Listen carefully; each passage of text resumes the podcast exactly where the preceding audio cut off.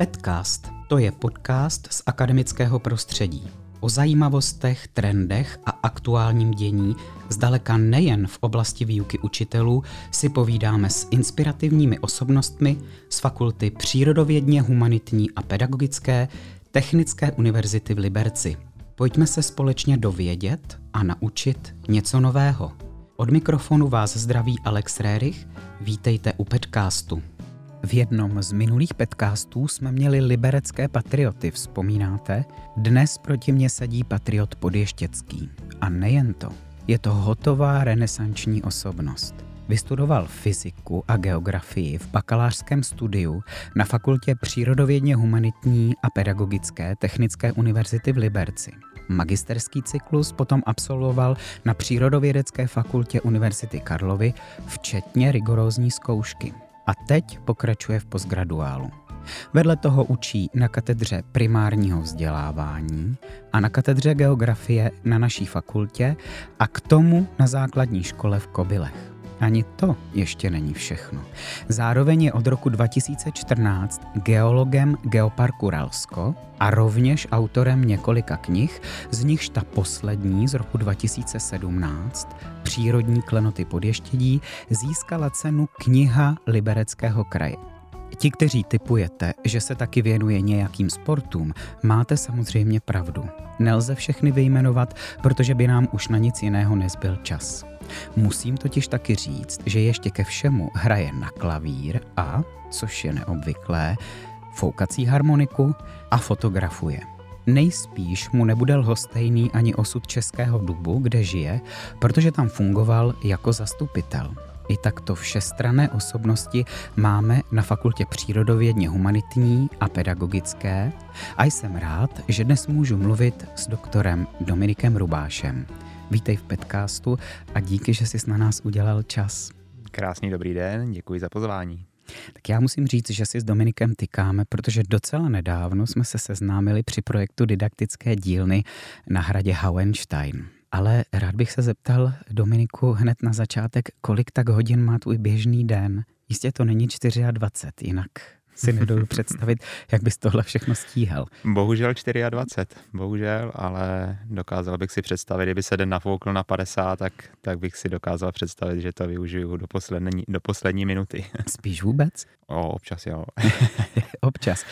Mě by zajímalo, jak se člověku stane, že se naučí hrát na harmoniku s klavírem to zas tak moc blízké není. I když je pravda, že klavír si sebou na túru nevezmeš, když to harmoniku asi ho. Ten důvod byl úplně jednoduchý, já totiž neumím zpívat. A, a abych se nemusel u ohýnku na různých vandrech vymlouvat, tak jsem se naučil hrát na harmoniku a Funguje to. pusu. a doprovázíš kytaristy a tak dále? No, na to úplně jako nemám čas, no, ale tak nějak naučil jsem se to proto, abych doprovázel u toho hínku, když takhle mm. chodíme, když jsme mm. chodili s kamarádama mm. na vandry, no. Jasně.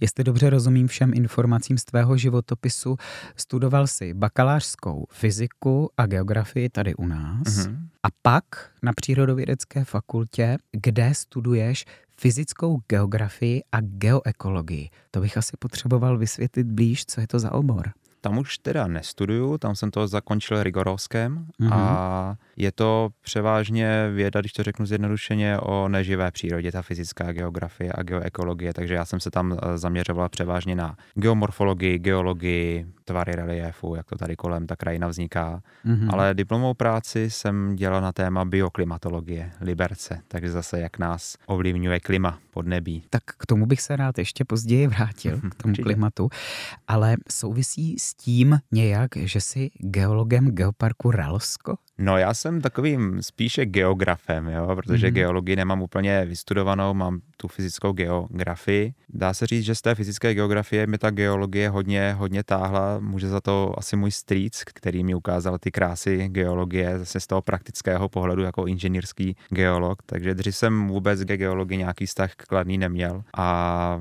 chtěl jsem i meteorolog celý život, klimatolog. Mm-hmm. A pak na té vysoké škole mě ukázal uh, strejda tyto krásy té geologie a té krajiny kolem nás, tak mě to nějak chytlo a trošku jsem se tomu věnoval víc. Co je vlastně Ralsko za prostor? Mnozí z nás si ho představují jako dost nehostinný, vojáky okupovaný a poté opuštěný kus země. Jo a houbaři tam chodí, jsem slyšel, je, jo. ale ve skutečnosti to asi nebude tak jednoduché. Ale tak máš pravdu, jo. Je to bývalý vojenský prostor, kde opravdu byla dlouhou dobu armáda, nejprve Československá, pak tam byli Sověti, až někde 30 let zpátky odešli. Mm-hmm. A ta krajina tam je taková, dá se říct, panenská, jo. Sice, sice se tam střílelo, jezdilo se tam tankama a tak dále, ale když tam teďko půjdeš, tak eh, ti to ani nepřijde. Já vždycky říkám, že to, co ta krajina nemohla dávat těm lidem po ta desetiletí, co byla zavřená a lidé tam zažívali ošklivé osudy, když tam byly vysídleny ty vesnice. A teďko se vrací a my vlastně trošičku v tom geoparku tomu pomáháme, vodíme tam žáky základních škol, středních škol, vysokoškoláky a i dospěláky a trošičku tu krásu chceme ukázat širším okolí. No. A v čem je ta krása nejvíc? Ta krása je, jednak ta krajina má, aspoň pro mě, velký takový Eh, duch místa, řekněme, genius loci, mm-hmm. ale samozřejmě je zajímavá i po té vědecké stránce. Jsou tam velice zajímavé mezoformy, mikroformy pískovcového reliéfu, ale setkáme se tam i se zajímavou třetihorní vulkanickou činností, takže dalo by se o tom povídat dlouho, ale vždycky, když tam přijdu do té krajiny, tak to na mě tam nějak dýchne a možná i to byl takový důvod, proč jsem tam zakotvil. Paradoxně se to možná všechno uchránilo právě proto, že tam lidi normálně nemohli chodit po celou tu dobu, pokud si vzpomínám, co tady byla třeba sovětská armáda. No, no, no, tak to, bylo, tak to byl vlastně uzavřený prostor, nesmělo se tam chodit a teď se to v posledních tedy desetiletích otevírá člověku. Samozřejmě těžké nějakým způsobem najít ten balans, aby nedošlo k nějakému overturismu, ale snažíme se to snad dělat šetrně a opravdu jako cílíme převážně na ten didaktický potenciál krajiny právě pro ty naše žáky studenty. Je to bezpečné tam chodit teď? Mm, snad ano. Když tam vytváříš třeba různé ty stezky, poznávací a tak dále, můžeš postupovat podle libosti, co tě napadne, jak se ti to zdá, anebo jsou tam dána nějaká pravidla, která musíš respektovat. Ty už jsi mluvil o tom overturismu, teda předturizování, ale hmm. jsou tam i nějaká jiná pravidla? Jiná pravidla, my se snažíme v Geoparku dělat jako pestrý program, takže kolegyně tam mají množství EVO programů, já se tam zaměřuji spíš na takové témata třeba kolem těžby železné rudy, anebo právě ten třetí horní vulkanismus, pískovcový relief, takže asi k tomu se to upíná a snažím se ale i trošičku do té práce terénní zapojovat i ty afekty, ty city, ty pocity a práce s nimi. To si myslím, že je velmi důležitá část, takže trošičku v tom českém prostředí nám to stále to neumíme uchopit city v jakém smyslu, jako co ta krajina vyvolává v člověku, třeba, který tam jde? Ano, co ta krajina vyvolává a i takový ten efekt formování vztahu k prostoru, vztahu k místu, což jsou vlastně cíle nebo pilíře, třeba i environmentální mm-hmm. výchovy, vzdělávání, nějaká environmentální senzitivita, budování vztahu k místu.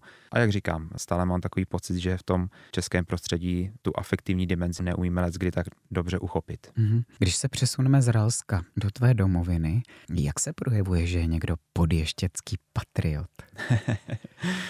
že má strašně moc rád podještědí a nedokáže si představit, že by někdy žil někde jinde. Jasně, čili tahle láska se projeví třeba i tím, že napíše knihu, ne, z toho prostředí, přírodní klenoty podještědí, eh, jak se geograf a trochu geolog stane spisovatelem? Asi z takové nějaké vnitřní touhy, to, co člověk ví, tak se chce podělit s ostatními. A pak si uvědomí, že třeba v té pedagogické činnosti se sice dělí, ale že by se chtěl dělit ještě víc, ještě třeba s dospělákama mm. a říká si, že třeba o té krajině toho ví poměrně dost, tak se rozhodne to nějakým způsobem zprostředkovat i okolí a asi takovým nejlepším způsobem mi přišlo sepsat knihu. Kdyby náhodou někdo tu knihu neznal, tak připomenu, že to není publikace čistě psaná, ale že je plná fotografií. Říkal jsem v úvodu, že taky fotografuješ. To znamená, že i fotografie si dělal sám? Uh, jo, jo, ona ta knížka je trošičku předimenzovaná. Je tam asi těch fotografií téměř 800 a naprostá většina je opravdu mých. Některé poskytli mý uh, známí, kamarádi, ale většina je teda mých. Čili mapuje ta knížka všechny, jak nerostné, tak i třeba živočišné a rostlinné poklady? Spíš se zaměřuje na tu přírodu neživou, takže spíš na nějaké ty poklady geologické, geomorfologické, ale samozřejmě ono to nelze nějak, já nerad dělím přírodu na neživou a živou, ono se to samozřejmě nějakým způsobem to prostupuje a ta krása je právě v těch stazích mezi tou neživou a živou.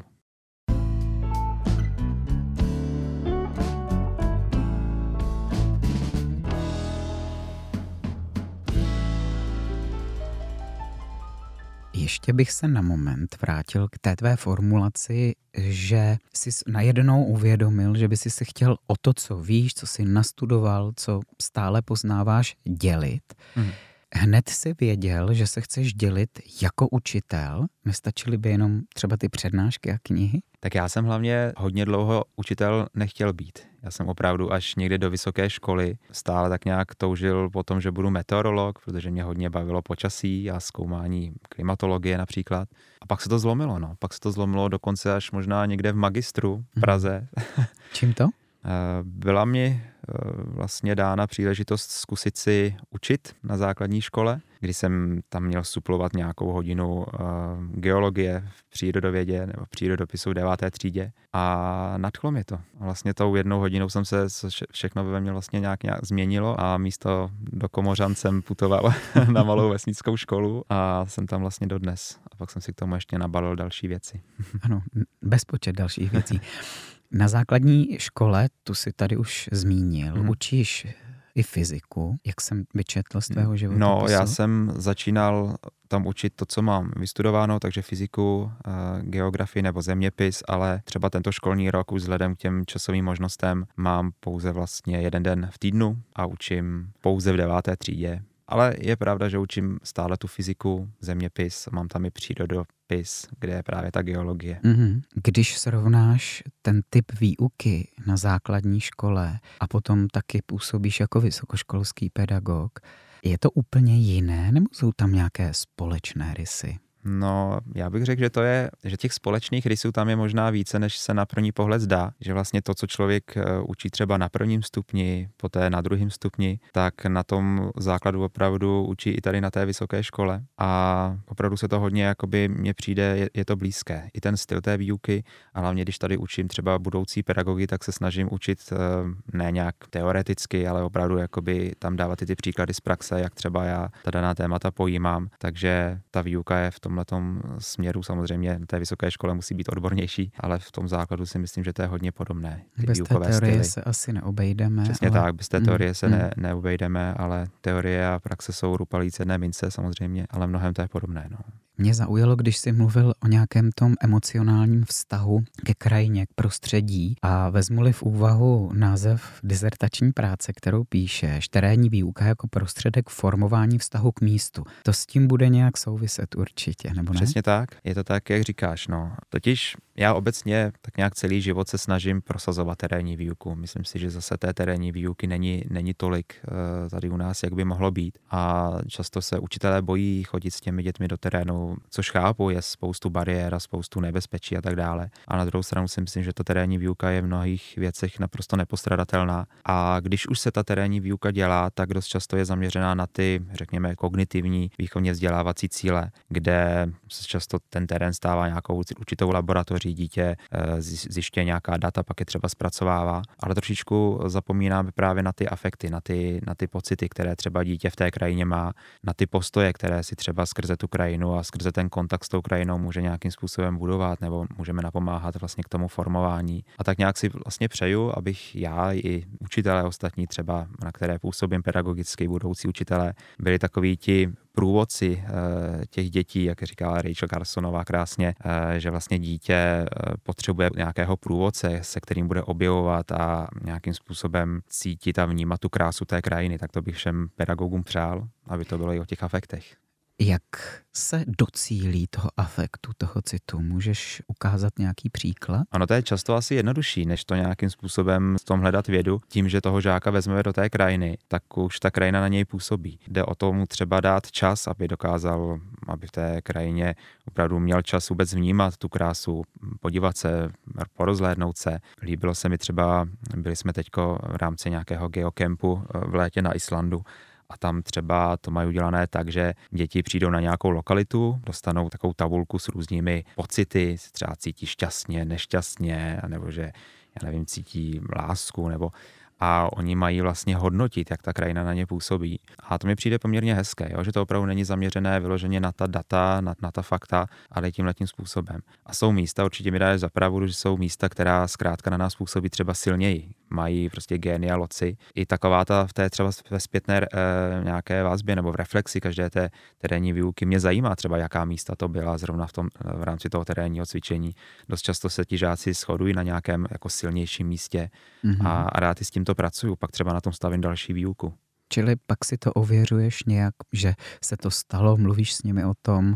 Protože mhm. třeba to místo na ně působí, pak třeba přijdeme společně na to, že to je dějiště nějaké významné události. A nebo i to často třeba terénní výuku stavím na nějakých osudech, nějakých třeba osobností, třeba Hruboskalsko, stavím to na Joskovi Smítkovi, což je takový silný osud vlastně takového průkopníka pískovcového lezení a uh, on se vlastně v těch skalách, ve skaláku skrýval před nacisty, poté ale oni ho, oni ho teda dopadli a byl zastřelen v Terezíně, i smutný osud, ale vlastně s těmi žáky nebo studenty i toto téma trošičku otevíráme, poté přicházíme třeba na symbolický hřbitov horolezců, kde právě on je na prvním místě a žáci zapalují svíčku, tak to mě přijde takové mm-hmm. pěkné vlastně, že i do té terénní výuky té, řekněme, neživé přírody, tak se dá Patří vtáhnout city. i nějaké city. Mm. Přesně tak, jak to říkal vlastně Komenský, že bychom měli působit na všechny dimenze žáka, nejenom na ten rozum. Čili dalo by se říct, že je to vlastně taková didaktická metoda, ta terénní výuka, protože když se podívám napříč tvými materiály, které mm. se mi poslal,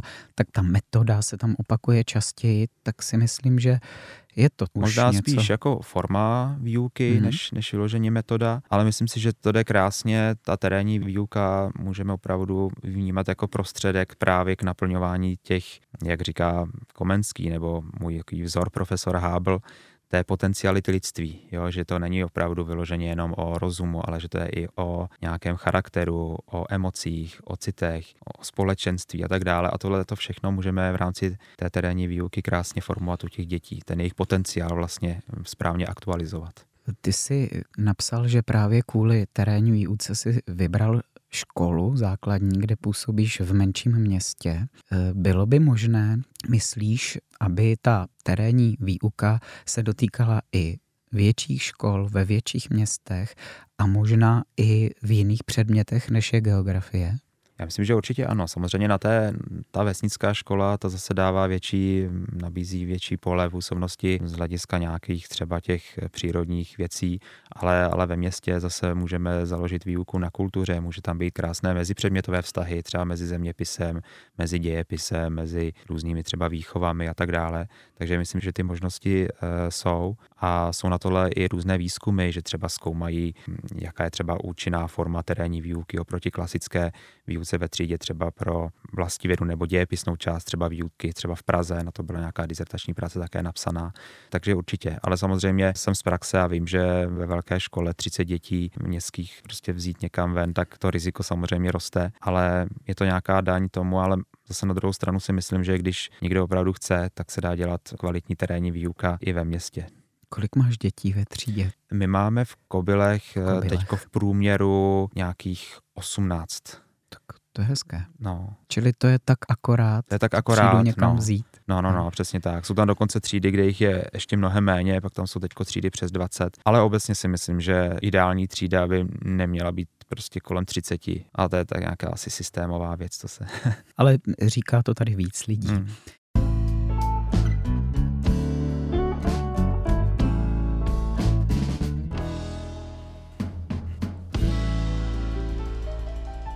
Teď jsme trošičku zmínili didaktiku a ty jsi zmínil několikrát Komenského a všiml jsem si toho i v těch tvých materiálech, které se mi posílal. Co tě teda tak láká na Komenském?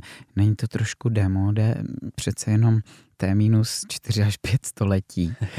Jo, na jednu stranu ano a na druhou stranu v těch jeho myšlenkách lze najít spoustu moudra, spoustu aktuálních věcí a už jsem tady vlastně říkal o té celistvosti, že bychom opravdu těch, že často to školství uh, se váže, jak jsem říkal, k nějaké té, těm kognitivním výchovně vzdělávacím cílům. Formujeme hlavně ten rozum, a když žák v tomhle třeba není na takové úrovni, eh, má špatné známky, tak to hned, nebo ne hned, ale často třeba demonizujeme a tak dále. Ale to, že formujeme u toho žáka třeba ty city nebo kladný vztah k přírodě, kladný vztah k okolí, k prostředí, k ok- eh, společenství nějaký, tak to je mnohdy jakoby často důležitější. Hůř se to samozřejmě známkuje, nebo nedá se to známkovat. Mm. Ale já vždycky říkám, že prostě když to dítě zkrátka má, nebude to žádný fyzik, má, bude mít špatné známky z fyziky, tak to neznamená, že to může být eh, dobrý truhlář, ale hlavně dobrý člověk. S dobrým vztahem. S dobrým vztahem prostředí, prostředí přesně žije. tak, ano. Mm. A zase tak, eh, kdybychom opravdu formovali jenom ten rozum bez těch ostatních složek, tak to pak může dopadnout, jak říká tuším Levis, nebo kdo to říká, že tímto způsobem vlastně bychom vychovávali stále inteligentnější ďábly. Zajímavé. Ten citát neznám, ale něco na tom bude. No a to tedy celé taky souvisí s fenomenologií, tu si taky zmiňoval, tedy věci, jak se nám sami vyjevují, mm-hmm. jak tohle může souviset s terénní výukou. No, ta spojitost tam jako určitě také je. Když se nad tím vlastně zamyslíme, tak já se hodně snažím třeba v rámci té terénní výuky pracovat s těmi místy. To znamená opravdu třeba i geografové rozlišují mezi slovem space a place jako prostor a místo kde prostor je nějaká geografická část prostředí, ale to místo, to place je eh, citově dané. To znamená, že jsem tam zažil něco hezkého, mám k tomu třeba nějaké vzpomínky hlubší a právě i ta humanistická, to říkají humanistická, že je opravdu jakoby zaměřená na člověka, geografie, tak ti geografové, ti průkopníci tohoto směru, jako je třeba Tuan, Ralph a tak dále, tak oni vychází právě hodně z fenomenologů, jo, z fenomenologie. Že je důležité je to, jak se nám ty věci opravdu jako jeví. Mm. Řeknu příklad, není to možná úplně šťastný příklad, ale teď v tuhle chvíli mě nic asi lepšího nenapadne. Eh, když například jdeme nějakým prostorem, představ si třeba, že jdeme, já nevím, nějakou stezkou a jdeme po rovné cestě v létě, sluníčko, jdeme kilometr, tak se nám to zdá, eh, že to třeba ani kilometr není. Pak si vezmi to samý, když jdeme někde ve skalách, pod mě, za bouřky, také ujdeme kilometr a zdá se nám to, že to je mnohem, mnohem dál. Mm-hmm. A právě fenomenologie říká, že to skutečně je dál, protože se nám to zdá dál. Ale čistý pozitivismus, který si vezme metr a změří tu vzdálenost, tak řekne prostě kilometr rovná se kilometr. Jo, jo. Čili Takhle. je 9 stupňů, ale pocitově je 7, tak, protože tak, fouká vítr. A pro nás přece jako pro člověka bude víc, je důležitější ta pocitová teplota, mm-hmm. než to, co ukazuje, řídíme, to, co ukazuje meteorologická mm-hmm budka. no, dá se očekávat, že jako učitel geografie i fyziky budeš mít k ochraně životního prostředí nebo k ekologii silný vztah. Mm. A možná i jako zastupitel bývalý Českého dubu, protože se zastupitelé se také starají o životní prostředí, ale co je to ekopsychologie? Ekopsychologie to je taky takový poměrně zvláštní pojem, ale je to tak nějak o našem vztahu tomu prostředí. A zase není to tak jednoduché, jo? když se nad tím zase zamyslíme. Tak eh, kdo má lepší vztah k prostředí? Člověk, který dokáže tamhle přespat pod čirákem, ale na druhou stranu je to pytlák, který tamhle pytlačí nebo nějaká, že to řeknu, osoba, která v životě není schopná přespat pod čirákem, ale dává prostě spoustu peněz na ochranu přírody a tak mm. dále. Kdo má lepší vztah k té přírodě? A tady se mně hodně líbí práce, i třeba výzkumy, jako třeba kolegy Krajhanzla z Brněnské univerzity, který se na toto dívá z pohledu více jako dimenzí. Jo, rozčlenuje, jestli ten vztah k přírodě říká, že se skládá z několika různých jakoby, dimenzí. Můžeme tam najít nějaký etický postoj, jestli nám není jedno, že tam třeba kožešinové farmy. Můžeme tam vidět nějaký estetický postoj. Máme, líbí se nám ta příroda, chodíme na západy slunce, ale jsou tam i nějaké třeba environmentální vědomí, jestli eh, když třeba budeme si kupovat výrobky nebo bez nebo s palmovým olejem. Když nemáme to vědomí, tak nám to je jedno, ani si neuvědomujeme, že vlastně to není úplně eh, v pořádku. Jsou tam i nějaká ty věci kolem té adaptace na přírodní prostředí, vůbec dokázat třeba přespat eh, počirákem, jak jsem říkal před chvilkou, mm-hmm. a mhm. vůbec nějaká potřeba kontaktu s tou krajinou. Jo, když je člověk dlouho někde vevnitř, tak je nervózní, už potřebuje to sluníčko, potřebuje jít ven ven a já třeba tuto potřebu mám velmi silnou, tak to je možná ten hlavní důvod, proč dělám terénní výuku. Eh, tomu rozumím, například rozumím i nočnímu výstupu na Klínovec. A souvisí to taky s fenoménem, kterému se říká klimatická změna? Úplně, abych řekl pravdu, tak eh, se nějak hlouběji nebo vědecky jakoby tímto tématem nezabývám, ale určitě bychom tam jakoby našli nějaké spojitosti a jde o to, že pokud budeme vychovávat žáky, kteří budou environmentálně senzitivní, tím to vlastně začíná, eh, na to se naboluje jako taková cibule v té environmentální vlastně gramotnosti různý, že žák eh, chápe nějaké ty souvislosti až k nějakým akčním strategiím, že se prostě chová udržitelně, když to řeknu jednoduše, tak samozřejmě se to promítá i do této větší sféry, jak, jak říkáš. Mě by totiž z tohoto hlediska eh, zajímalo, eh, jestli si myslíš, že by děti měly o těchto problémech vědět už třeba od té základní školy, anebo že to mu nemůžou porozumět, že je to jenom stresuje? Tak od základní školy určitě. Jako druhý stupeň to si myslím, že určitě otázka je na tom prvním stupni jakoby od kolika. Na to jsou také různé výzkumy, různí výzkumníci říkají e, žádné třeba katastrofy do tolika a tolika let těm dětem. Já se specializuju spíš na ten druhý stupeň, i když tedy působím na katedře primárního vzdělávání, ale na tom druhém stupni si myslím, že, že už určitě nebo na tato témata by se měla zavést diskuze. A obecně jsou to často mnohdy velmi se nacházíme na takovém, jak se říká, tenké tenkém ledu a když necháme ty děti třeba diskutovat, jo, aby nás tak vůbec zajímalo, jaký, jaký je pohled těch dětí na tu danou problematiku, tak budujeme vlastně tu jejich kompetenci, eh, že, že dokáží eh, argumentovat, že dokáží si třeba stát za svými názory nebo dokážou přijmout nějakou třeba názor druhého, takže na druhém stupni určitě, určitě ano. Když s nimi takhle diskutuješ i na základě své výuky, hmm. Té terénní výuky, zdá se ti, že je tam nějaká naděje, cítíš naději, rozumějí děti tomu, že a žáci tomu, že je potřeba pečovat o ten svět, v kterém žijeme? Já myslím, že jo, já jakoby mám jako velkou naději a musím říct, že často mě to opravdu hodně, hodně nabíjí, že vidím,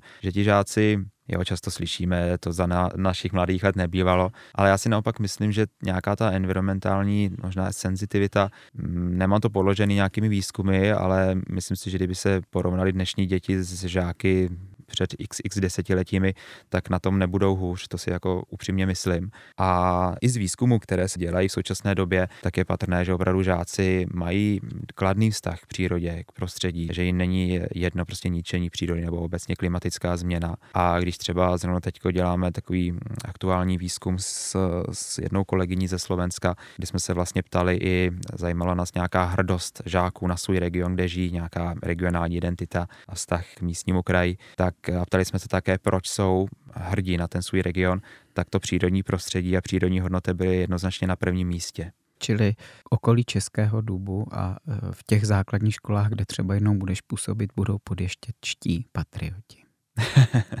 Což bude, to jsem nemyslel nějak zle, jako mm-hmm. spíš mm, vytvářet si ten vztah k rodné hroudě, takzvaně, to mi myslím, že to je, důležité. Myslím, že to je důležité, no.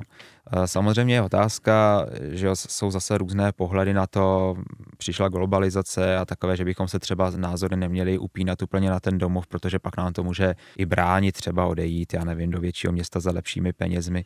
Ale já si prostě stále myslím, že důležitější je to, když člověk bude šťastný a pokud sformujeme ten vztah k jeho blízké krajině, tak se samozřejmě v průběhu času může rozrůstat i na tu širokou, ale těžko člověk bude mít rád globální planetu bez toho, aby měl rád své nejbližší okolí, to si myslím. No to jsem chtěl právě říct, přece to, že se naučí mít rád hmm. svět kolem svého domova, mu může pomoct eh, mít rád svět jinde, protože tak, tak. bude nacházet jak rozličné body, tak ale i společné. Bude hmm. se, budou se mu líbit vlastně stejné věci. Bude to příroda. Přesně tak, a hlavně ty zákonitosti, které fungují v rodném kraji, tak fungují i všude jinde na světě, takže jde tam i o ty kognitivní věci, samozřejmě nejenom o ty afektivní. Kdybychom to shrnuli, tak eh, bychom asi mohli říct, že terénní výuka dokáže vést mladé lidi k tomu, aby nebyli lhostejní ke svému okolí a životnímu prostředí, v Obecně. kterém žijou. To vlastně si řekl tak hezky jako takový možná nejvznešenější cíl té mé činnosti pedagogické na těch různých frontách skrze tu výuku, terénní výuku nějakým způsobem vést eh, žáka k tomu, aby mu nebyl lhostejný svět, eh, ve kterém žije.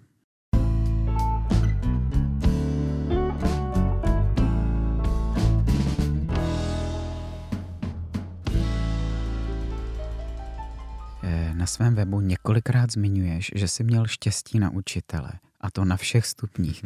Od základky přes střední školu až po školu vysokou, po univerzitu. Co to v tvém případě znamená? Jaký druh štěstí to byl? V čem to spočívalo?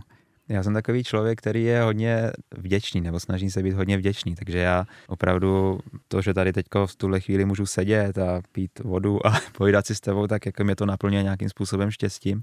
Kor dnešní době, kde prostě kolem nás se dějí ošklivé věci, válčí se a tak dále. Takže opravdu jakoby člověk by neměl zapomínat i na ty lidi, i na učitele, se kterými se setkala, které ho eh, někam posunuli. Z základní školy vzpomínám na výbornou paní učitelku například na zeměpis, ale bylo jich samozřejmě víc. Eh, ze střední školy to jsem chodil na gymnázium na Mnichovo hradišti, tak zase eh, vzpomínám na výborného učitele Lukáše, který, se kterým jsme jako kamarádi, který vlastně mě ukázal kouzlo turistických kroužků, které jsem pak zavedl na základní škole a takhle chodíme s každý téměř měsíc s dětmi někam do přírody a, a děti to oceňují. A i na vysoké škole zase třeba netradiční výuky, třeba té terénní výuky s jedním eh, vyučujícím a pak i v Praze člověk se seznámí zase s lidmi, od kterých četl knížky, na kterých třeba vyrůstal. Takže nechci jmenovat úplně nějak konkrétně, ale setkal jsem se opravdu s velkým množstvím inspirativních lidí, skvělých odborníků a hlavně skvělých lidí. Čili to byla inspirace. Tak, velká. tak, velká inspirace, přesně tak. No a já se tady právě v této souvislosti skoro každého ptám,